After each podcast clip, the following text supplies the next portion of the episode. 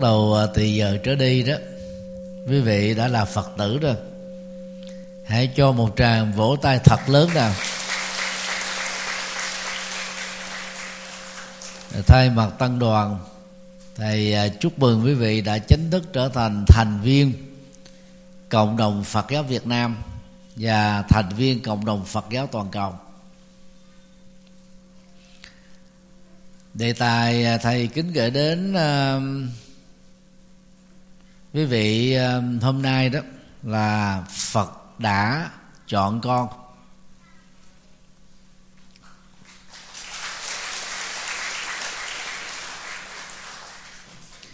Dầu là đến với phật từ thở còn thơ, hay tuổi thanh niên, tuổi trung niên, và một số người kém may mắn hơn ở tuổi lão niên việc các thiện nam tín nữ chính thức trở thành đệ tử của đức phật thông qua lễ làm phật tử, tức quy tam bảo ở một cách thức nào đó, ví vị đã được đức phật chọn lựa. Thì đây là bản nhạc mang cùng tựa đề do thầy sáng tác vào à, ngày 4 tháng 2 năm 21 và nhờ ca sĩ Phi Nhung biểu diễn. Nhưng rất tiếc là MV thực hiện cho bản nhạc này đó chưa kịp công bố. Ca sĩ Phi Nhung á, đã bị nhiễm Covid 19 do nhường cái cơ hội chích vaccine đó cho người khác. Và chị ấy cũng đã ra đi đó là một cái điều chúng ta lấy làm tiếc thì trước khi ờ, phân tích, ứng dụng bản nhạc này đó, thì ờ, mời mọi người hãy lắng nghe bài ờ, Phật đã chọn con qua giọng ca của ca sĩ Phi Dung bộ phận kỹ thuật cho mở bài này lên.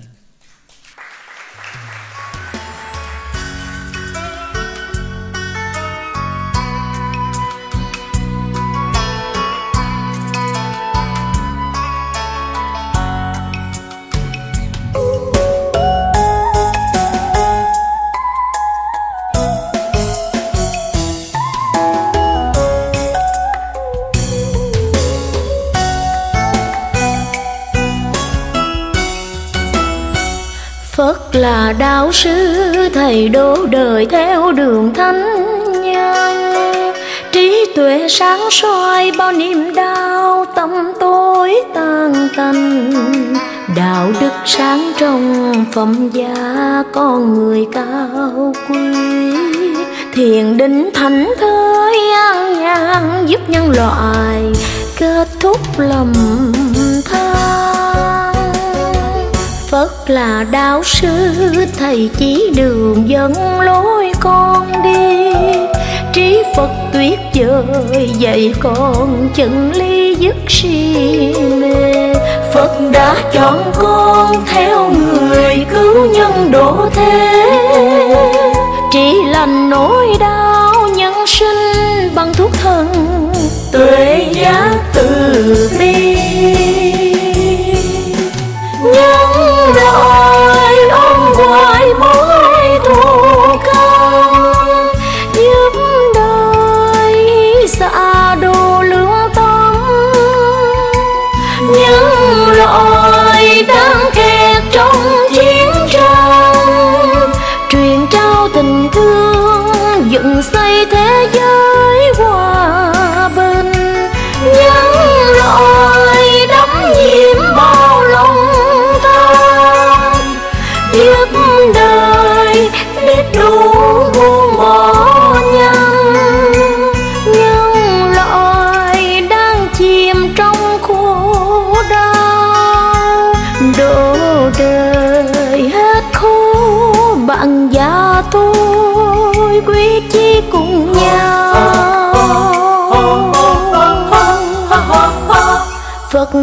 chọn con đi khắp nơi cứu giúp nhân sinh.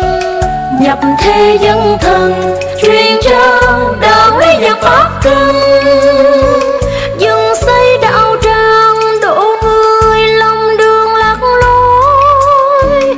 Mở nhiều khóa tu cuối tuần giúp cộng đồng hạnh phúc tình thân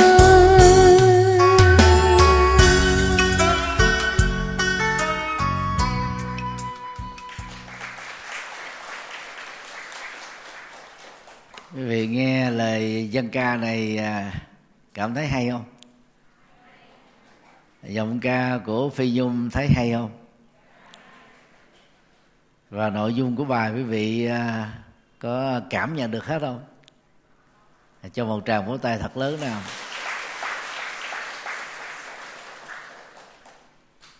Bản nhạc này đó, có bốn khổ. Khổ thứ ba là điệp khúc nội dung của việc đức phật đã chọn con đó gồm có hai đối tượng thứ nhất á, khái niệm con đây là chỉ cho các vị tăng sĩ trong đó có thầy chọn con đường á, làm người xuất gia bỏ lại sau lưng tất cả các cơ hội hưởng thụ trần đời nồi. uh, gương đức phật chia sẻ chân lý của ngài khắp mọi nơi. Đối tượng thứ hai được đức phật chọn á, là các phật tử tại gia tức là các anh chị em bà con cô bác. Hơn 500 người được quy y làm đệ tử Phật trong ngày hôm nay cũng như là cộng đồng Phật tử trên toàn cầu không phải bỗng dưng mà mình đó, trở thành đệ tử của Đức Phật. Sau quá trình tìm hiểu đó. Quý vị nhận ra rằng đó là không có con đường tôn giáo nào có thể ngang bằng được. Nói chi là vượt trội hơn những lời dạy mang tính rất thiết thực khép lại nỗi khổ niềm đau mở ra hạnh phúc của đức phật cho nên đó quý vị đã đến chùa giác ngộ ngày hôm nay để uh, trở thành những người noi theo tấm gương của đức phật.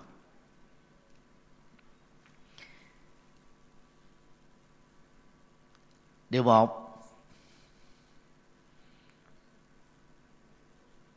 chúng ta làm đệ tử phật do giá trị chân lý của phật.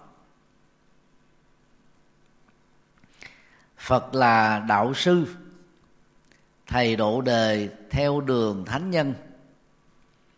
Trí tuệ sáng sôi, bao niềm đau, tâm tối tan tành. Đạo đức sáng trong, phẩm giá con người cao quý. Thiền định thảnh thơi, an nhàn, giúp dân loại kết thúc lầm than thì cái khổ nhạc đầu tiên này đó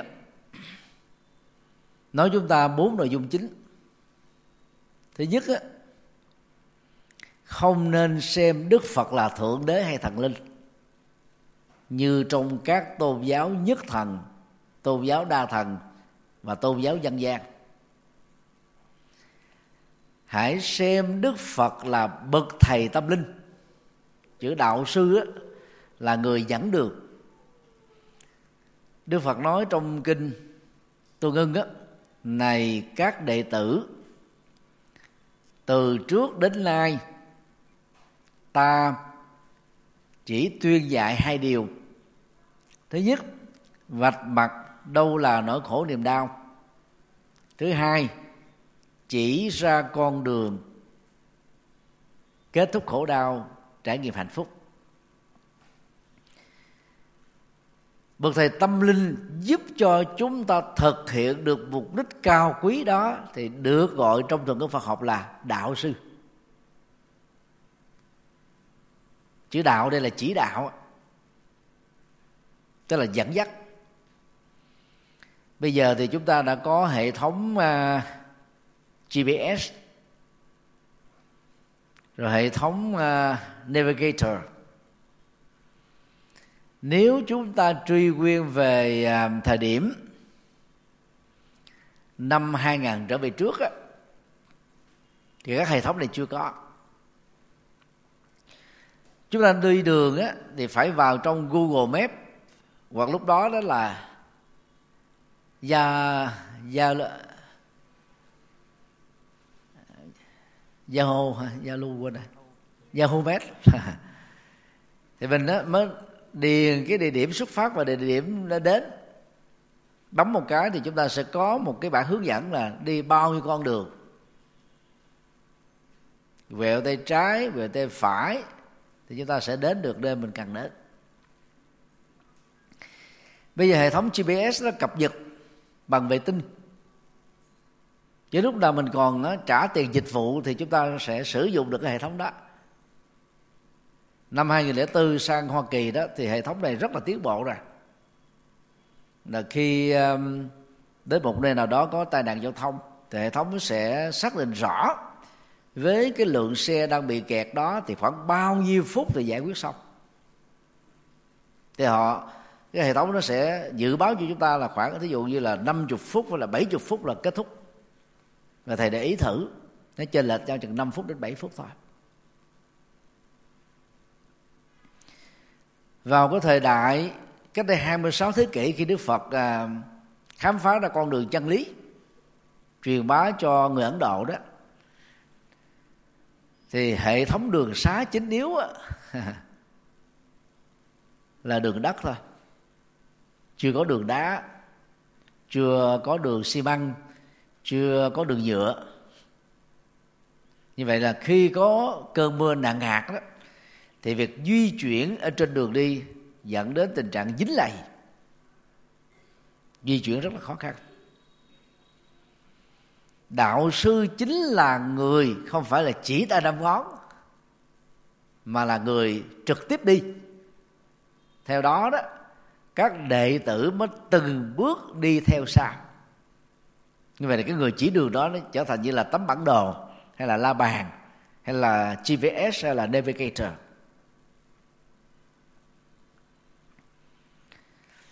Đi trên con đường bằng đất. Nếu không có bộ nhớ tốt, vẫn có thể bị lạc.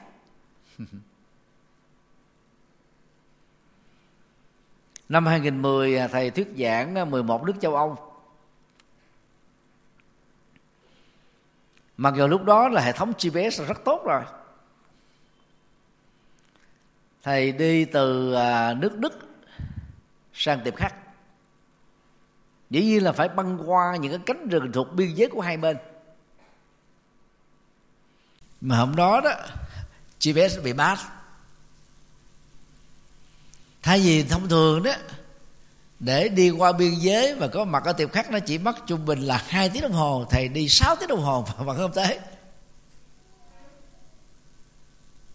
Cái chạy sờ quăng sờ quăng lại cũng gây cái, tới là cái cánh rừng đó. Cuối cùng á à, có một vài người ta dừng lại. Nghĩ với lao đó, thì mới nhờ họ chỉ đường đi, dẫn ra. Thôi là nó bị lạc rồi. Và lúc đó trời cũng đã tối. Như vậy, khi hệ thống bị mát hay là chạm mạch, độ chính xác của GPS hoặc là navigator nó không còn đảm bảo được nữa. Thì mặc dầu đó cái bản chỉ dẫn là chúng ta đã đến nơi mà tới đó mình không thấy đúng. Cuối cùng là chúng ta bị lạc được việc chỉ đường bằng bộ nhớ thông qua sự đi bộ mà lúc đó, đó hệ thống xe giao thông chính yếu là gì? Xe bò.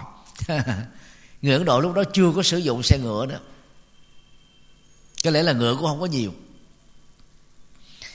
Mà chúng ta đã nghe những cái câu đó là chậm như bò mạnh thì mạnh như trâu mà chậm là chậm như bò.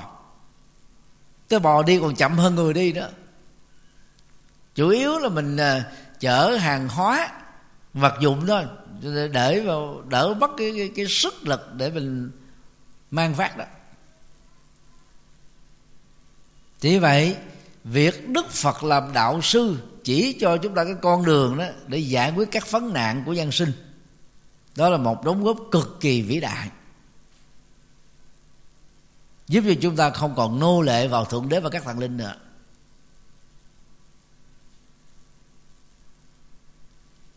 Thứ hai, giá trị của con đường tỉnh thức được đức phật trực tiếp chỉ dẫn cho chúng ta đó là trí tuệ. Trí tuệ sáng sôi bao niềm đau, tâm tối, tan tành cái ảnh dụ này đó, nó làm cho chúng ta phát họa ra một cái bức tranh. Mà trong đó đó, toàn bộ là nỗi khổ, niềm đau, bất hạnh, khóc lóc, bế tắc, bí đói nó tượng trưng cho một cái bóng đêm dày đặc, tối tăm, mà mắt mình nhìn không thấu được, không thấy được. Thì cái vườn thái dương đó, ló dạng, thì tất cả các bóng đêm nó tự kết thúc. Và động từ đây thầy sử dụng rất là mạnh mẽ là tan tành. Chứ không phải là tan từ từ giống như mây, tan ra, sương tan ra. Hãy ánh sáng xuất hiện là bóng đêm kết thúc à. Nó diễn ra ngay trong một tích tắc, tức là đơn vị nhỏ nhất của thời gian, mà mình có thể nhìn thấy được và cảm nhận được. Trí tuệ được đức phật đó, dạy cho chúng ta đó. Đó là giải pháp gồm có bốn bước. Thừa nhận các nỗi khổ niềm đau với bản lĩnh lớn. Không đào tẩu không phớt lờ không cường điệu. Bước thứ hai là truy tìm các nguyên nhân của khổ đau từ những động cơ tâm lý tiêu cực như là lòng tham lam lòng giận dữ, lòng si mê và tâm cố chấp. Tất cả các vụ án tham nhũng, vụ án kinh tế, lừa đảo, giật dọc, cướp bóc đều liên hệ đến việc thất bại trong sự quản lý tâm tham.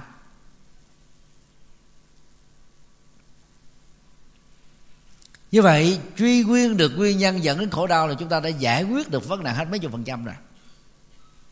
Bước thứ ba đó, trải nghiệm ăn vui hạnh phúc. Đỉnh cao nhất là niết bàn.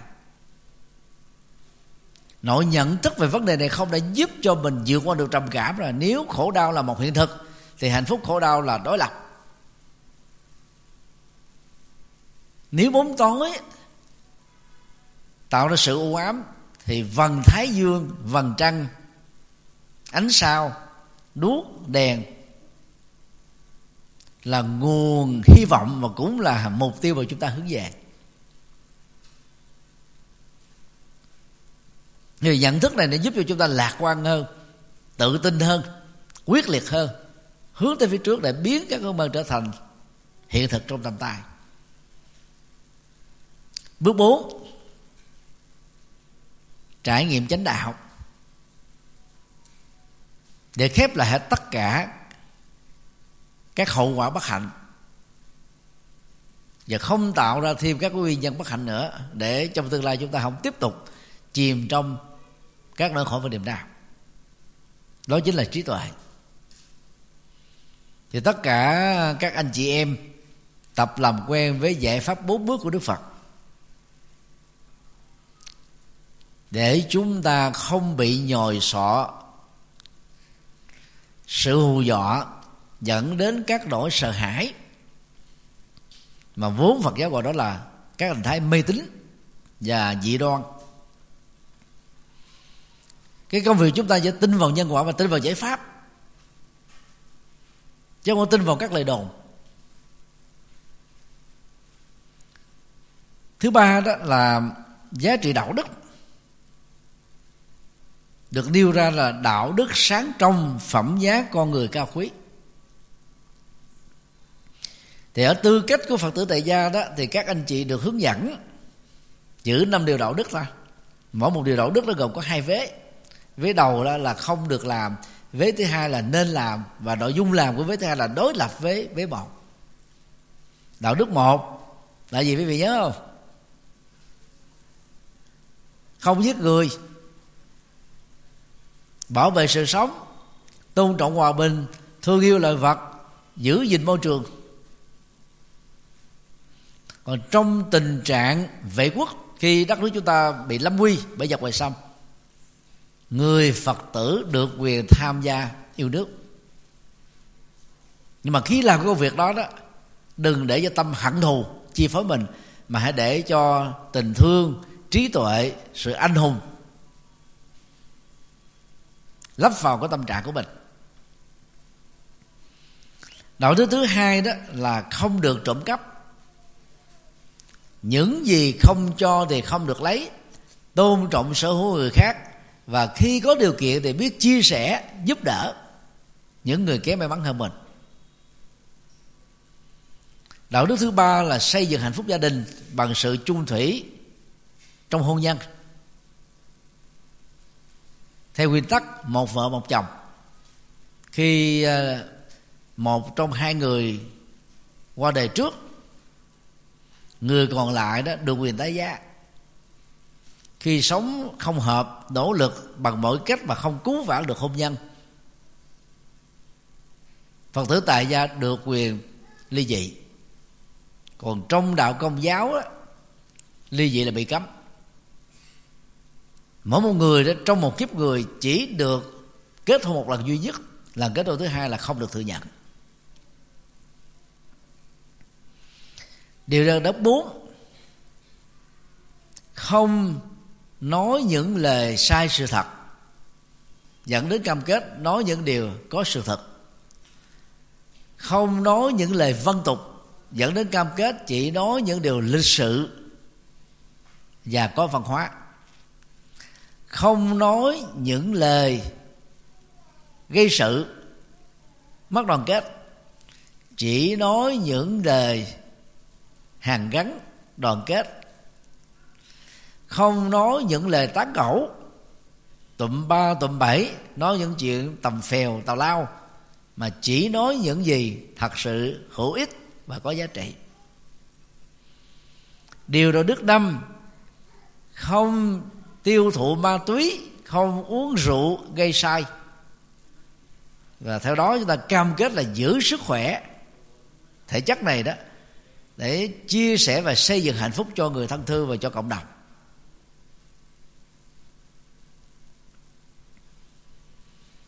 Ở phạm vi rộng hơn đó, thì đạo đức của đức phật gồm có bốn uh, nội dung. Thứ nhất ngăn ngừa những điều xấu ác không để nó phát sinh thứ hai, lỡ phát sinh những điều xấu ác, lỡ tạo, lỡ làm, lỡ dướng dính vào, thì chấm dứt, không nên làm tiếp tục. Thứ ba, hối hận và cam kết chuyển nghiệp. Thứ tư, nỗ lực chuyển nghiệp bằng cách là gieo vào cuộc sống hiện tại này đó, những hành động thiện đối lập với những điều xấu ác trong quá khứ, bằng số lượng tương đương hoặc lớn hơn.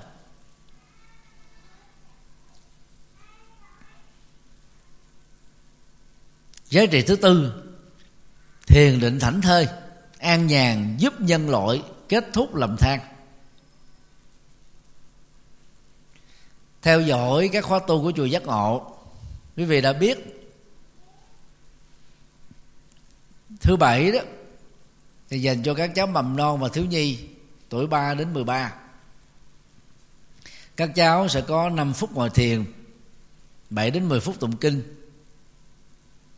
10 phút và múa và ca. Sau đó là sinh hoạt kỹ năng sống, giá trị sống. Chiều chủ nhật là dành cho thanh thiếu niên, sinh viên và học sinh. Cũng có gần ba chục phút ngồi thiền, ba chục phút tụng kinh một tiếng nghe giảng, sau đó là sinh hoạt. Buổi sáng dành cho người à, lớn tuổi cũng có ngồi thiền, tụng kinh, nghe giảng, ăn cơm trong chánh niệm. Thì dầu là khóa tu cho mầm ton thiếu nhi, thanh niên, trung niên hay lão niên, đều có nội dung thiền định để giúp cho chúng ta làm quen với việc xả stress mang lại sức khỏe thể chất. Cái kỹ năng xả stress nó rất đơn giản thế này, theo lời Phật dạy đó. Ngồi trong tư thế thoải mái hoặc nằm. Nếu ngồi thì ngồi thẳng lưng, có thể ngồi trên ghế cũng được. Khép mắt để không nhìn thấy nữa. Tắt hết tivi radio, điện thoại di động, điện thoại bàn để không nghe những tiếng ồn xung quanh khép chuyện quá khứ lại để không hâm nóng nỗi khổ niềm đau. Khép chuyện tương lai lại để không tạo ra nỗi lo lắng căng thẳng sợ bất an không cần thiết. Khép hiện tại lại để không vọng niệm. Thì lúc đó đó, tâm của mình nó giống như trơn không hóa đó. không có sự rơi, không có sự bám, không có sự dính. Thì bao nhiêu cái căng thẳng, nhất là những người làm công tác văn phòng làm à, kế toán. Hoặc là giao tiếp khách hàng. Phải nghe biết bao nhiêu những lời than phiền, viền rủa, chửi bới trách móc, kiếm chuyện, gây sự. Tự động đó nó rơi rớt xuống hết. Nó giống như là một cái ly nước à. Mình để thật là yên, thì tự động á, nếu có bụi bặm ở trong, nó lắng trong xuống dưới đáy. Thì việc thực tập thì như thế đó. Chúng ta chỉ cần nhớ. Đó là kỹ năng ngồi, kỹ năng dụng tâm. Còn về kỹ năng hơi thở đó, thì chúng ta theo công thức, nếu tư thế ngồi, hít vào 4 giây, nín thở một giây, thở ra 7 giây, nín thở một giây. Nếu là tư thế nằm, hít vào 6 giây, nín thở 2 giây, thở ra 9 cho đến 10 giây, nín thở 2 giây. Đó là thở 4 thì. Lượng oxy đưa vào trong cơ thể mình nó đầy đủ. Neuron thần kinh được kích thích máu được tươi nhuận sức khỏe được gia tăng. Mọi đau phiền căng thẳng à, không hạnh phúc đó được kết thúc. Đó là cái cách thực tập thiền đơn giản nhất. Thì vậy con đường thánh nhân Ariya Magga được Đức Phật khám phá và truyền bá mang lại cho chúng ta ba hệ giá trị tích cực trí tuệ để không còn mù chữ mê tín dị đoan kết thúc các sợ hãi. Đạo đức làm cho nhân cách mình trở nên cao quý đi tới đâu cũng được yêu quý mến thích kính trọng.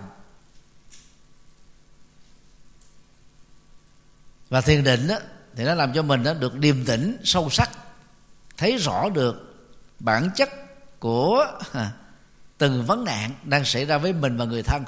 Cho nên khôn ngoan giải quyết dứt điểm và không để lại các phản ứng phụ, tác dụng phụ.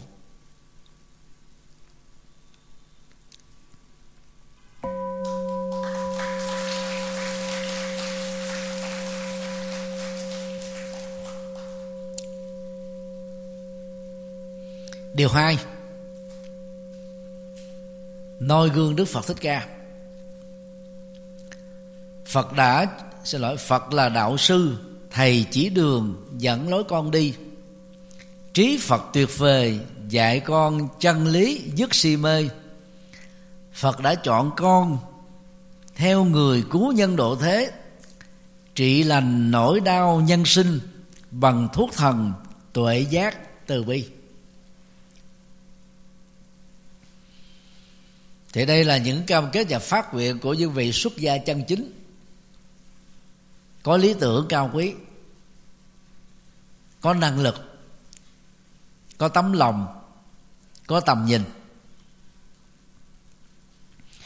Cho nên đó, kể từ khi chánh thức đi tu ở trong chùa, thì không màng đến hưởng thụ lệ danh mà chỉ tập trung phát triển ba giá trị đạo đức trí tuệ và thiền định để trở thành bậc xuất gia chân chính. Và sau khi uh, tu học tốt đó thì các vị xuất gia này đó sẽ lần lượt trở thành đạo sư như cách thức mà đức phật đã trở thành và đã làm. Có nghĩa là hướng dẫn phật pháp cho phật tử tại gia mở khóa tu và làm nhiều phật sự khác. Mục tiêu quan trọng nhất của người xuất gia đó, được nhắc lại trong cái khổ thơ này và khổ nhạc này đó là trị lành nỗi đau nhân sinh bằng thuốc thần tuệ giác từ bi. Gọi là thuốc thần có nghĩa là có tiêu hóa lời phật, ứng dụng lời phật, thực tập lời phật. Chúng ta có kết quả ngay lập tức và đây là thước đo. Nếu như mình uống thuốc á, nếu uống trúng thuốc là nó hết bệnh mà không trúng thuốc thì nó còn nguyên à.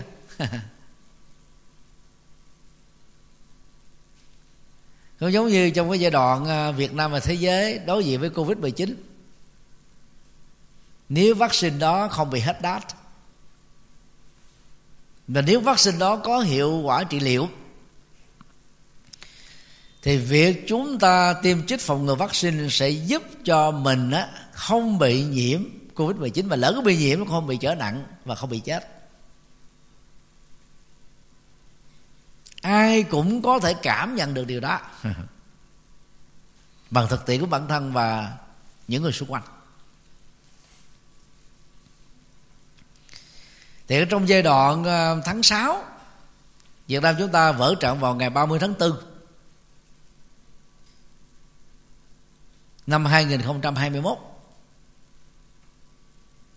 đến tháng 6 đó thì đã bắt đầu có những người chết. Thì lúc đó tăng đoàn chùa giác ngộ, năm mươi mấy người đó, đều chích vaccine nanocovax hết. Và thầy cũng vậy. Cho nên đó, dầu các tu sĩ, tôn giáo, trong đó có phật ờ, tăng ni phật, tăng ni được xếp vào hàng thứ 14 về cái danh sách chích vaccine. Đại đa số tăng ni đâu có được chích. Nhưng mà may mắn chùa chúng ta đó là được chích Nanocovax vào tháng 6 cho nên khi mà mình dấn thân vào đi tuyến đầu thì vào tháng 7 tháng 8 á đó, ở chùa Giác Ngộ có khoảng 32 thầy bị nhiễm nhưng mà không có người nào trở nặng hết. Khi nhờ có Nanocovax và cái vaccine này đó khi chích vào nó không có phản ứng phụ gì hết. Như là những cái vaccine của nước ngoài. Mặc dù cho đến bây giờ đó thì bộ giáo, bộ y tế Việt Nam vẫn chưa thông qua việc áp dụng vaccine này tại Việt Nam. Thì cho rằng đó là một cái sự đáng tiếc mấy trăm phật tử và mấy chục tăng của chùa giác ngộ. Chích nanocovax mà an toàn bình yên vô sự. Để mình trải nghiệm từ cái thực tiễn. Chứ đến lúc đó mà không có được chích vaccine nha. Bị nhiễm tháng 7 tháng 8 là hai tháng cao điểm chết nhiều nhất tại Việt Nam. Tại biết lúc đó thầy Việt Từ và các thầy chùa giác ngộ còn không? Không ai nói trước được. Thì tương tự, Khi chúng ta học lời Phật, Áp dụng lời Phật, Đưa vào trong cuộc sống thực tiễn rồi trước đây mình bị người ta ghét bỏ, giờ được nhiều người thương. Trước đây mình khổ, gương mặt mình đó là hình sự, căng thẳng, mệt mỏi. Bây giờ mình lạc quan, năng động, yêu đời. Trước đây mình không có được hạnh phúc, bây giờ mình được hạnh phúc. Trước đây mình sống cho riêng mình, bây giờ đó mình mở lòng ra, chăm sóc người thân, tình nguyện sung phong. Thì đó là những cái dấu hiệu cho thấy chúng ta đã có tiến bộ rất nhiều trong việc thực tập Phật pháp mang lại những cái kết quả rất là thực tiễn. Và hai loại thuốc được gọi là thuốc thần đó đó là trí tuệ và thuốc từ bi. Từ bi là tình thương. Cho nên đẳng cảm thông hiểu biết bao dung quảng đại vô ngã vị tha. Và trí tuệ đó giúp cho mình đó, nhìn ở đâu thấy rõ được cái manh mối của đó. Nhân của đó là gì? Diễn tiến đó ra sao? duyên của nó là gì và kết quả hay là hậu quả xấu dẫn đến? Sẽ như thế nào?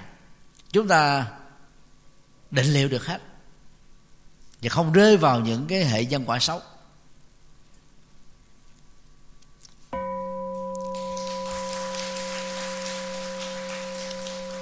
Ở khổ bốn thì lập lại nội dung cũng tương tự. Phật đã chọn con đi khắp nơi cứu giúp nhân sinh nhập thế dấn thân, truyền trao đạo lý, giảng pháp kinh. Dựng xây đạo tràng, độ người, lầm lừa lạc lối, mở nhiều khóa tu cuối tuần, giúp cộng đồng hạnh phúc tịnh thanh. Đề cao hạnh tu của các vị tăng sĩ. Và thầy cũng đang nỗ lực, tăng đoàn của chùa giác ngộ đang nỗ lực đi ra con đường này. Ở Việt Nam chỉ còn một hai tỉnh thầy chưa đi đó khoảng 58 năm chín tỉnh thầy đã đi thuyết giảng rồi. Châu Âu thì thầy thuyết giảng 11 nước. Hoa Kỳ, Canada, Úc, Nhật Bản, Đài Loan, Hàn Quốc, Campuchia và Lào. Thầy đã đi thuyết giảng rồi. Gần như là nơi nào có mời thầy đều lăn xả không sợ mệt. Sáng sớm đi ăn cơm trên xe giảng đi tới nơi nghỉ ngơi chừng 5 phút 10 phút là lên giảng giảng xong rồi lên xe đi về. Về trong đêm có khi là à, suốt đêm ngủ trên xe. Và đi hoàng pháp ở châu âu và các nước tiên tiến đó, nghe mình thấy giống như nó oách lắm thực ra là vất vả lắm nhất là ở châu âu. Vì các quốc gia này đó trong khối liên minh châu âu là không còn biên giới nữa. Và đi trung bình đó đó là 300 cây số là mình qua một à, quốc gia khác à. Cho nên đó, nhiều khi sáng ở đất nước này chiều ở đất nước khác. Ở đông âu á thì cộng đồng người việt nam mình đó là bán chợ là chính yếu. Là chợ kết thúc vào lúc à, 7 giờ rưỡi 8 giờ tối thì sau đó mình mới giảng được. Thì đó à, những người vào buôn bán chợ ta mới qua ta nghe. À, tụng kinh giảng xong dọn dẹp á, cũng khoảng là 11 rưỡi 12 giờ.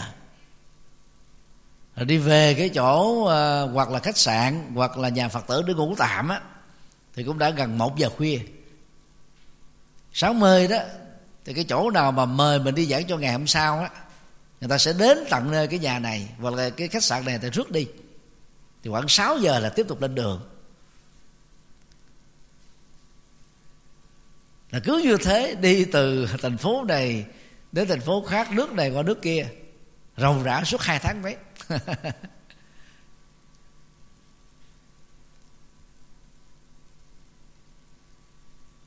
Cái con đường hoàng pháp đó là như thế, chứ đừng có nghĩ là đi nước ngoài là sướng. Làm đạo là không có sướng. Dĩ nhiên là không có khổ làm đạo thì phải chịu cực. Nhưng mà mang lại niềm vui mình có cái cơ hội được phụng sự được nhiều người. Bằng tinh thần bắt vụ lại. Mục đích đó, đi khắp nơi không phải là để lấy le hưởng thụ mà là để truyền trao đạo lý giảng pháp kinh. Tức là chia sẻ lời dạy của đức phật. Vì có rất nhiều nơi đó không có giảng sư không có tăng ni hướng dẫn mà quần chúng ta vẫn thích là nghe trực tiếp hơn là nghe online. Nghe trực tiếp áp phê hơn. Nó có không gian thật, con người thật, sự kiện thật.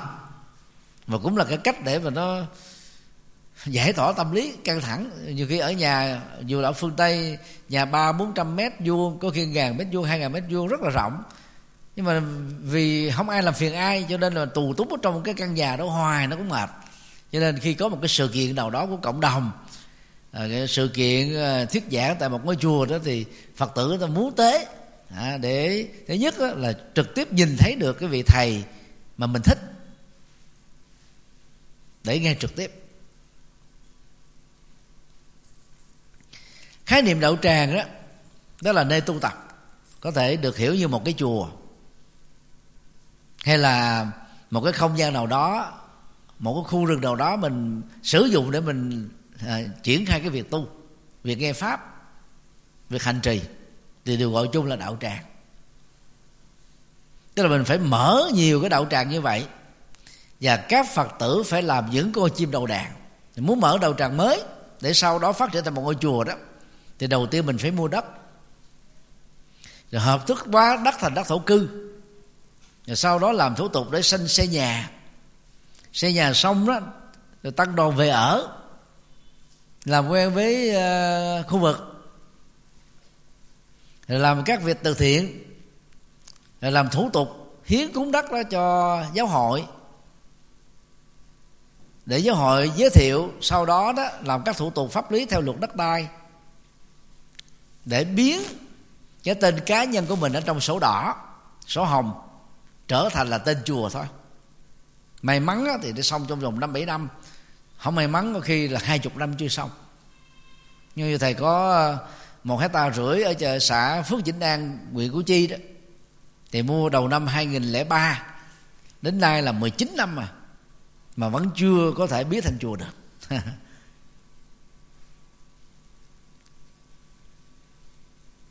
Ở Bà Rịa Vũng Tàu thì có 15 hecta, mua từ năm 2008 cái đây hai năm thì có ờ, chính thức được bản chùa, nhưng mà đến bây giờ vẫn chưa xong được cái giấy tờ xây dựng. Thì thủ tục nó quá rắm rối. Thì mình phải kiên nhẫn chờ thôi. Để lập một đạo tràng để biến từ một cái đạo tràng thành một ngôi chùa là biết bao nhiêu thủ tục nhiều khê. Khó khăn lắm. Nếu không kiên trì là chúng ta làm không được dù là một đạo tràng hay là một ngôi chùa, dù diện tích như thế nào, cái công việc là phải mở nhiều khóa tu cuối tuần với mục đích là giúp cộng đồng được hạnh phúc. Ở miền bắc là có cái câu nói là gì? Đất vua, chùa làng, phong cảnh mục. Đất là của nhà nước quản lý. Chùa là do dân làng phát tâm xây dựng lên và thầy chủ trì là người đại gì đấy là công việc đó. Phong cảnh của chùa phải là phong cảnh phật. Phải có thờ phật. Phải có tính thiền vị. Phải có cây xanh. Chùa giác ngộ nằm ở trung tâm thành phố nên không có cây nào. Diện tích có 750 mét à nếu mà trồng cây nữa là hết đất. Cho nên thầy phải làm cái mảng xanh ở vách tường cho nó đỡ khô khan. Thì hiện nay chùa giác ngộ là mở nhiều khóa tu nhất so với các chùa. Các chùa khác đó thì khóa tu ta tổ chức một tháng một lần. Chùa giác ngộ một tháng là làm bốn tuần. Riêng á, chủ nhật á, thì sáng là cho người lớn chiều là cho thanh thiếu niên. Hai đối tượng khác nhau. Cộng lại không là một ngày chủ nhật là khoảng ngàn mốt đến ngàn hai người. Hôm nào có chương trình nào hấp dẫn đó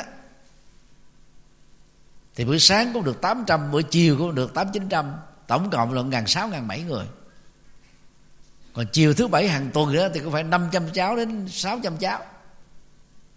Ít nhất cũng phải là 400 còn mỗi buổi tối đều có các khóa kinh. Ngoài ra đó, từ ờ, 6 giờ 45 đó thì có giảng ờ, Phật pháp căn bản, Phật pháp nâng cao, rồi kinh trung bộ, ba cái khóa Phật pháp. rồi 16 lớp ngoại ngữ tiếng Anh tiếng Trung tiếng Nhật tiếng Hàn vân vân miễn phí. Tức là chùa giác ngộ mình sử dụng tối đa cái công suất phụng sự. Cho nên mỗi năm như vậy đó chùa giác ngộ phải phục vụ được ít nhất là vài chục ngàn lượt người. Mỗi một tuần á, là đã được um, trung bình là một ngàn rưỡi. Nếu tính luôn các lớp giáo lý bây lớp học buổi tối nữa là khoảng hai ngàn rồi một tuần hai ngàn một tháng là tám ngàn. Như vậy thì 12 tháng thì chúng ta được trung bình là nhiêu? Tám chín chục ngàn. Đang khi ở các chùa đó một tháng mới tổ chức một lần. Như là chùa Hoàng Pháp đi. Một lần á, thì được ba ngàn sáu người tham dự khóa tu vì diện tích ở chùa Pháp được hai hecta rưỡi, chứ lớn hơn nữa thì sẽ đông người hơn. Rồi một tháng một lần đó, đang sen đó thì có một cái ngày chủ nhật, phá tu niệm phật một ngày thì có khoảng à, năm ngàn người, có khi bảy ngàn người. Nhưng tổng cộng lại đó, thì nó không có nhiều hơn cái chùa giác ngộ, vẫn ít hơn cái số chùa giác ngộ, nếu mình tính theo số lượt người đó. Mà công sức của chúng ta nó nằm ở trong cái diện tích chỉ có 750 mét vuông. Nếu chùa giác ngộ mà được một hecta hai hecta thì số lượng người sẽ đến đông hơn. Mỗi tháng thầy đều có quy mới trung bình là 500 đến là 700 người, có khi ngàn người, hai ngàn người. Trung bình là 10 cho đến 12 ngàn người Phật tử mới mỗi năm. Nếu tất cả gần 19 ngàn ngôi chùa của cộng đồng người Việt ở trong nước đều đồng loạt mở những chương trình tu theo các nhóm lứa tuổi như cách chùa giác ngộ đã làm, đang làm và sẽ tiếp tục làm. Thì biết bao nhiêu người Việt Nam được an vui hạnh phúc, chắc chắn là lớn lắm. Cho nên đó quý vị nào đi chùa giác ngộ rồi, sau này mình có dịp đi chỗ khác. Rồi quá xa chùa giác ngộ, quý vị không thể tới chùa được. Quý vị nên tham gia với cái chùa gần nhất để mình phụ giúp làm phụng sự. Mỗi từ mình bỏ ra một vài tiếng thôi. Cái chùa giác ngộ chúng ta có rất nhiều à, phụng sự viên. Có những người làm về truyền thông người làm về hậu cần người làm về bếp nút người làm về trần thiết dọn dẹp. À, khi có các sự kiện đó, thì các phụng sự viên đều quan hệ đến để tham gia đóng góp. Nên họ là phật tử thu thành chứ không phải là phật tử ngoài cổng chùa. Có nghe phật pháp, có dự khóa tu, có làm phật sự. Đó là mô hình phật tử mà chúng ta cần làm.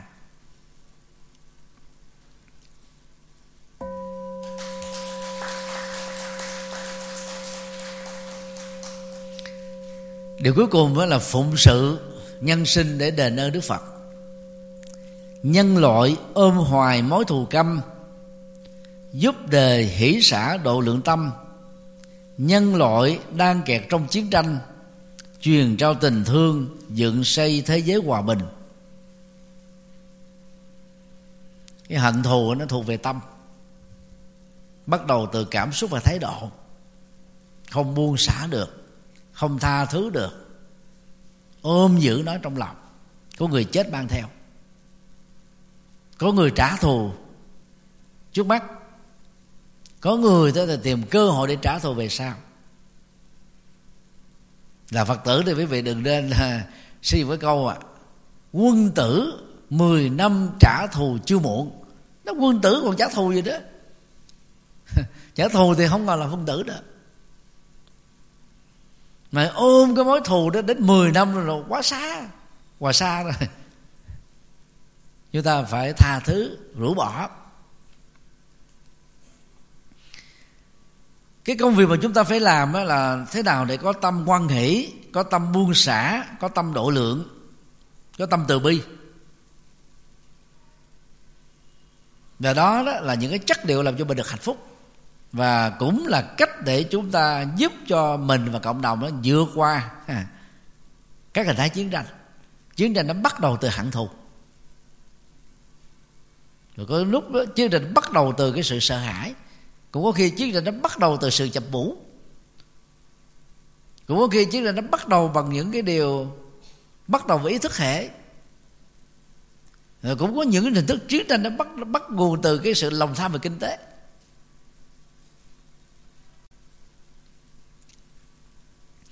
Thì cái công việc của chúng ta là sau khi trở thành phật tử rồi đó thì cố gắng gieo rắc các hạt giống tình thương từ bi hỷ xã độ lượng, bao dung, quảng đại, vô ngã, vị tha. Và bản thân mình phải thực tập những điều đó để cho người thân của mình thấy rõ mình có những thay đổi tích cực. Hồi trước đây ai nói mình câu là mình chữa lệnh câu. Thì bây giờ mình không có chấp tìm cách giúp cho người đó hết những cái tật xấu đó. Không ăn miếng trả miếng. Nhân loại đấm nhiễm bao lòng tham giúp đời biết đủ buông bỏ nhanh. Nhân loại đang chìm trong khổ đau độ đề hết khổ bạn gà tôi quyết chí cùng nhau. Lòng tham á, thường được mô tả là không đái. Và người nào tham nhiều á, thì dễ bị dướng bẫy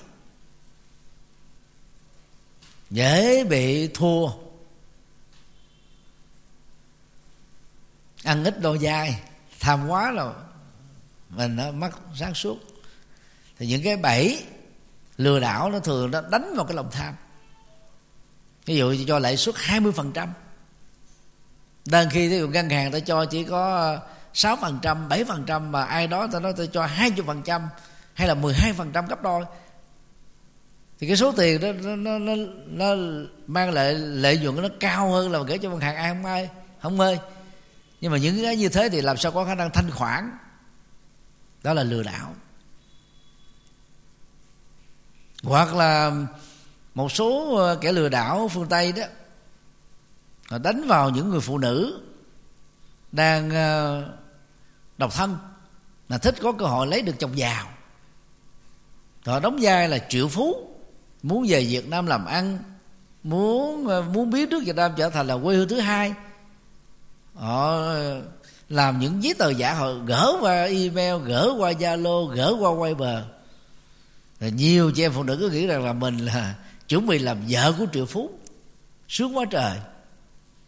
Thì ta phải đóng vai đó bây giờ tiền cái đó là ờ, uh, chưa chuyển về được. À, cần phải có người thế chấp vô chuyển qua phải có người thế chấp vô ngân hàng bao nhiêu tiền vậy đó thì mới có thể rút ra được. Nhiều chị em đâu có kiến thức. Nghe nói như vậy tin thiệt có 500 triệu 700 triệu các ca, các cụm. Bao nhiêu năm trời? Mất sạch hết. Bởi vì chúng ta thiếu hiểu biết và bị cái lòng tham nó chi phối.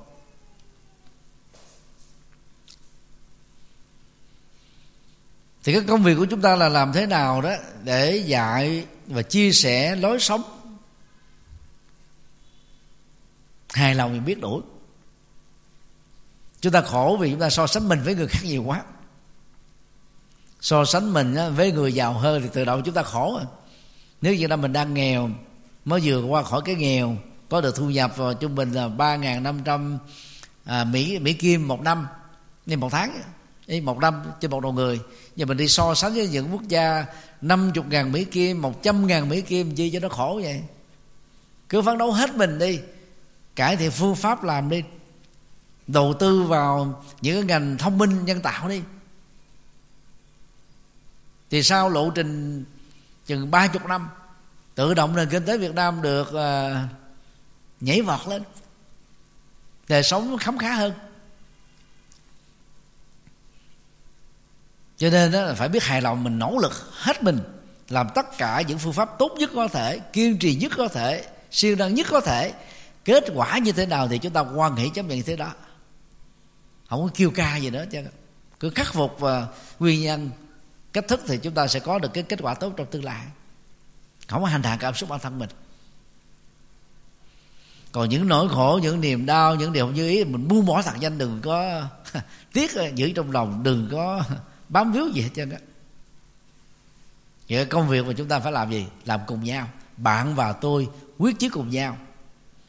Các bạn nên trở thành là trưởng nhóm con chim đầu đàn trong gia đình, ở nơi mình làm việc, dẫn dắt bạn bè, người thân, cùng hưởng được chân lý của đức phật, chứ không có hưởng một mình.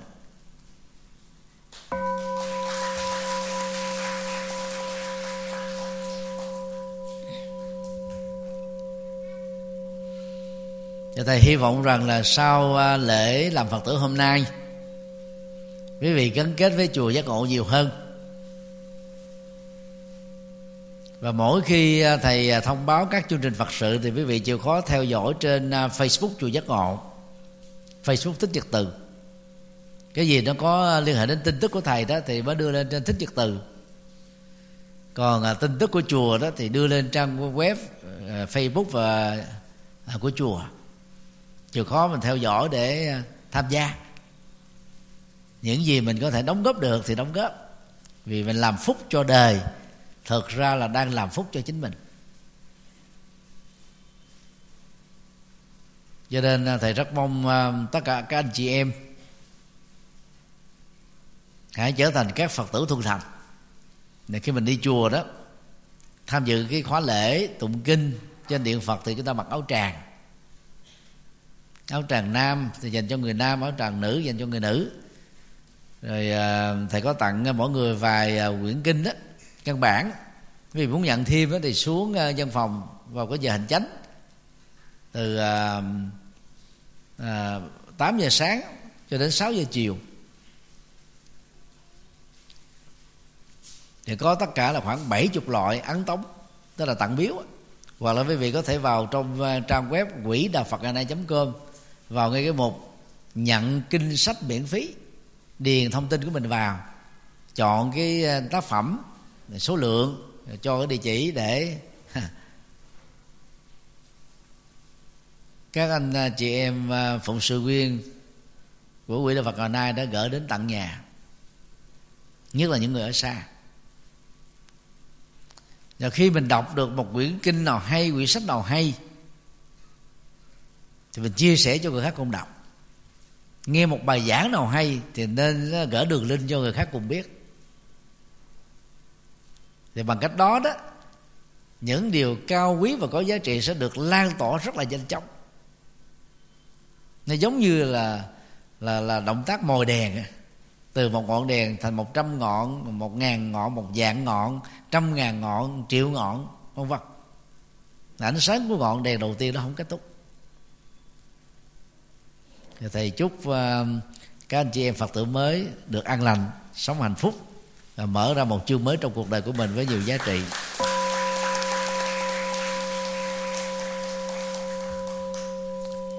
Nguyện ở ờ, đêm công ờ, đương ờ, này, Hướng về khâm tân càng, Đệ tử và chúng sanh.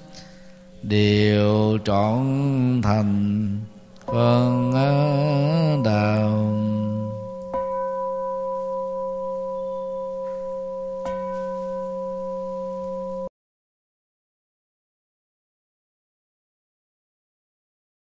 thư vận động xây dựng chùa Quan Âm Đông Hải, tỉnh Sóc Trăng.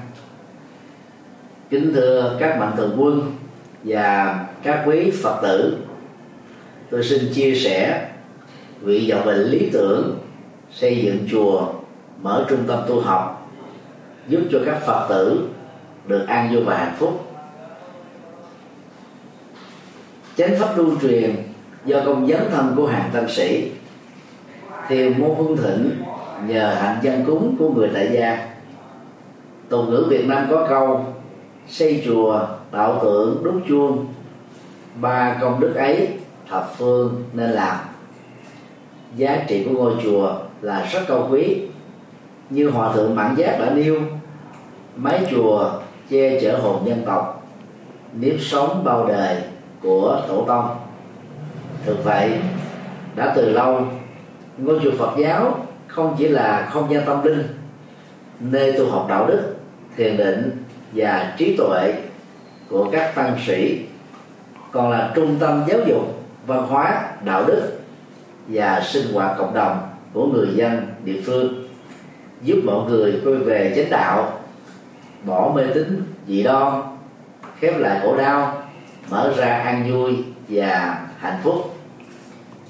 Vì hạnh nguyện hoàn pháp là nhiệm vụ, lễ sinh làm sự nghiệp, ở phạm vi rộng lớn cho mọi thành phần xã hội và nhóm lứa tuổi khác nhau ba thập niên rưỡi qua, từ năm 1984 đến nay 2019 tôi đã không ngừng nỗ lực trên cầu Phật đạo dưới độ nhân sinh.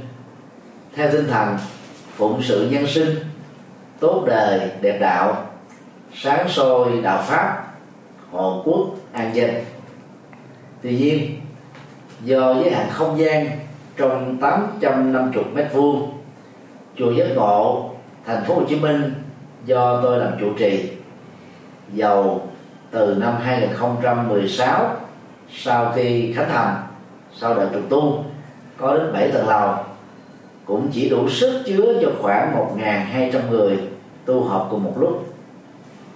Đối với tu học nội trú như khóa xuất gia vô duyên, chỉ đủ sức chứa 175 người ngủ lại về đêm do vậy, nhằm mang lại các lợi ích cho hàng vạn phật tử hữu duyên, chùa giác ngộ càng có thêm nhiều ngôi chùa chi nhánh ở các tỉnh thành để nhân rộng mô hình tu học sẵn có, mang tính nhập thế, hiệu quả cao. Với nguyện ước chân thành đó, tôi được sự giúp đỡ rất tận tình của ban trị sự, giáo hội Phật giáo Việt Nam tỉnh Sóc Trăng và thể theo tâm nguyện của Phật tử địa phương Ủy ban nhân dân tỉnh Sóc Trăng tại công văn số 540 ngày 30 tháng 3 2018 đã chấp thuận chủ trương cấp 18 hecta đất và giao tôi làm chủ trì chùa Quan Long Hải tại khu du lịch Hồ Bể, xã Vĩnh Hải, thị xã Vĩnh Châu, tỉnh Sóc Trăng. Vào ngày à, 20 tháng 5 2018, công trình này được động thổ xây dựng với sự tham dự của 3.500 Phật tử tại địa phương và các tỉnh thành lân cận. Theo kế hoạch, quý 2 2019 kể từ khi được giấy phép thì công trình xây dựng này sẽ được hoàn tất trong vòng 3 đến 4 năm. Chùa Quang Vinh Hải có các hạng mục gồm cổng tam quan, tòa chính điện cao 30 mét gồm một trệt và một lầu. Mỗi sàn 3.000 mét vuông diện tích. Có sức chứa với từng trệt và lầu một là khoảng 6.000 người tu học cùng một lúc. Ngoài nhà tổ tăng xá thì chùa ông Đông Hải sẽ có từ 6 đến 8 khách xá một trệt ba lầu có sức dung chứa cho hàng ngàn phật tử tu học. Tượng đài tiêu biểu tại chùa này đó là tượng Bồ Tát Quan Thế Âm, hướng về biển đông cao 49 mét, gồm ba mặt, bảo vệ chủ quyền biển đảo của Việt Nam, cũng như là sự bình an của người dân tại địa phương.